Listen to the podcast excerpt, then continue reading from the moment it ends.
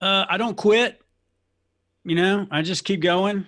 You know, when when I get, you know, my first when I started in real estate, man, I, my first three deals I lost money on. A lot of people would quit.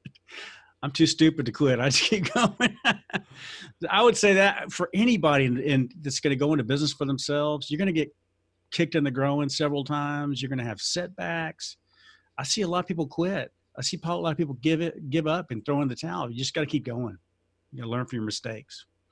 And if they don't wipe you out, just learn from them hmm. and keep going. Sure way. If they do wipe you out, regroup, come back. That's right. sure way to fail is to quit, isn't it? Exactly. You don't fail until you quit.